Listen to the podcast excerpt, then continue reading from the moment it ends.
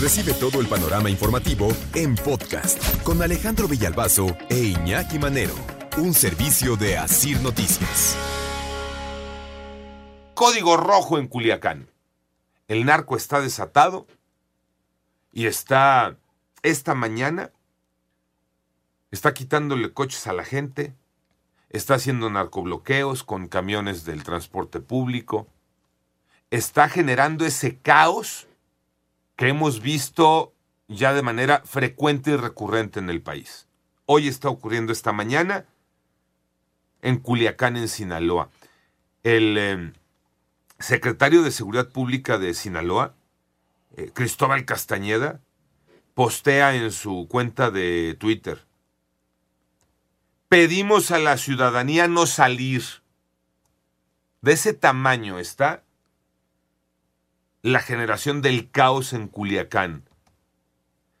Lo escribe de la siguiente manera. Se están presentando despojos de vehículos y bloqueos en diferentes puntos de la ciudad. Pedimos a la ciudadanía no salir. Estamos actuando en consecuencia. Informaremos cuando estemos en condiciones. Y no es que no hay condiciones porque hay un caos en Sinaloa, en Culiacán, sí, De hecho, están reportando también por parte de la Secretaría de Educación Pública y Cultura del Estado Aviso importante, personal docente y administrativo que labora en Culiacán, se suspenden en su totalidad las labores hoy jueves 5 de enero en todos los centros de trabajo. Y en redes sociales hay gente que está reportando que en las emisoras locales de radio pues están recomendando a la gente no salir a comprar ni agua, quedarse en sus casas. Pues sí, porque si ese es el propio consejo que te da el secretario de Seguridad Pública, pues hay que hay que compartirlo. Qué triste, ¿no? Otra vez hablábamos ahorita del tema Ciudad Juárez y de, cómo estas noticias impactan. Pues la misma historia, ¿no? Pues si te está pidiendo el propio secretario de Seguridad Pública no salgas de casa, pues no salgas de casa, ¿no?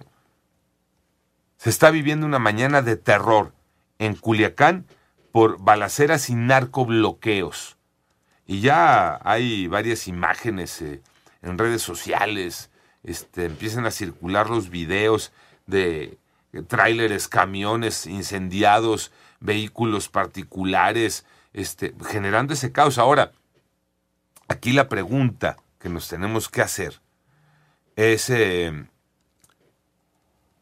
¿y qué sigue? Porque siempre después de la generación de este caos sigue algo. O es respuesta a algo. Entonces, ¿cuál es el contexto que se está dando para que esté ocurriendo esta mañana de terror en Culiacán? Tanto que el consejo es no te asomes ni a la ventana. Qué pesadilla, ¿no? Y para eh, que nos quede un poco más amplio el panorama y, la relación que pueda tener un evento con el otro, porque les decía yo ahorita, ¿no? Eh, con lo que se está viviendo en este nuevo jueves negro en, en Culiacán. Y digo nuevo jueves negro porque el 17 de octubre, cuando liberaron a Vidio Guzmán, también era jueves, con ese llamado Culiacanazo. Este, lo que está ocurriendo hoy, pues tiene o un antes o tendrá un después. Tiene un antes porque eh, esta mañana de caos eh, fue provocada por algo o esta mañana de caos nos anuncia algo.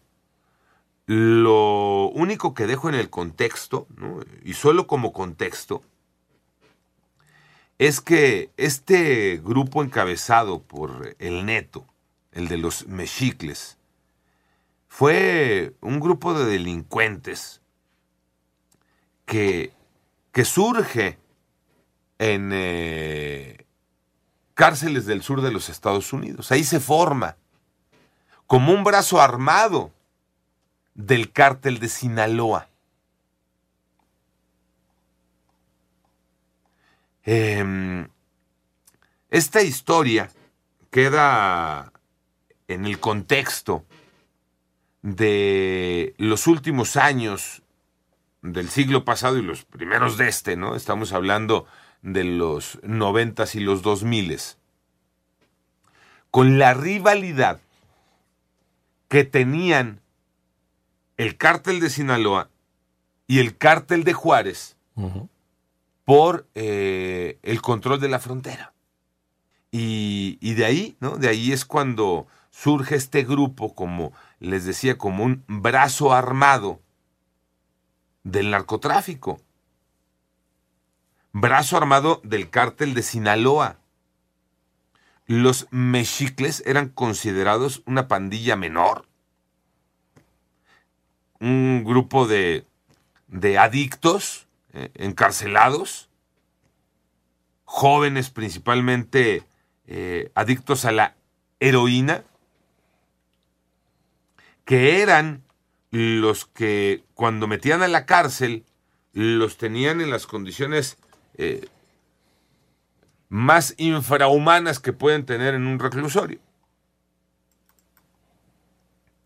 Entonces, este, les cuento, insisto, esto como contexto, ¿no? De, lo que ocurrió el domingo, el 1 de enero, de lo que ocurrió en este penal de, de Ciudad Juárez, y la liga que podría tener con lo que este jueves 5 de enero se vive en Culiacán, Iñaki.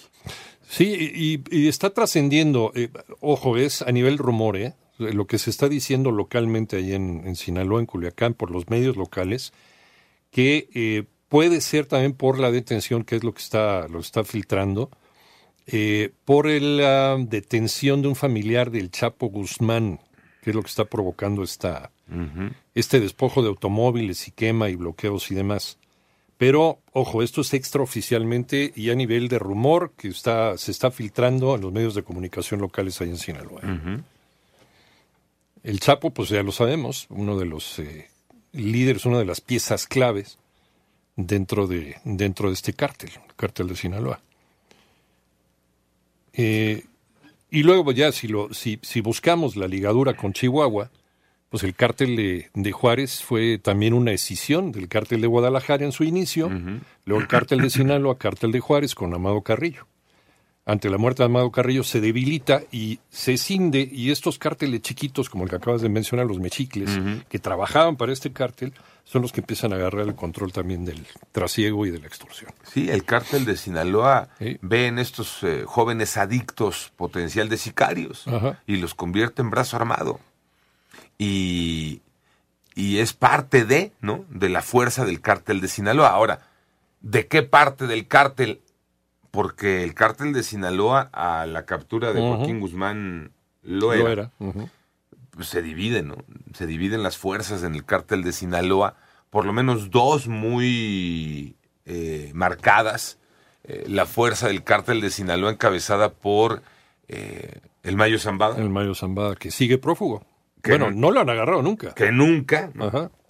Eh, y la otra, por los hijos de Joaquín Guzmán, por los chapitos como les conocen, Iván Archibaldo, Jesús Alfredo, Ovidio, ¿no? que además, eh, recordando Ovidio, el que fue puesto en libertad por orden del presidente López Obrador el 17 de octubre del 2019, cuando precisamente ese cártel amenazó con generar eh, caos nunca antes visto en este país si los militares no soltaban a Ovidio Guzmán, militares que estaban ya adentro de una vivienda con eh, Ovidio Guzmán bajo control y lo tuvieron que dejar en libertad.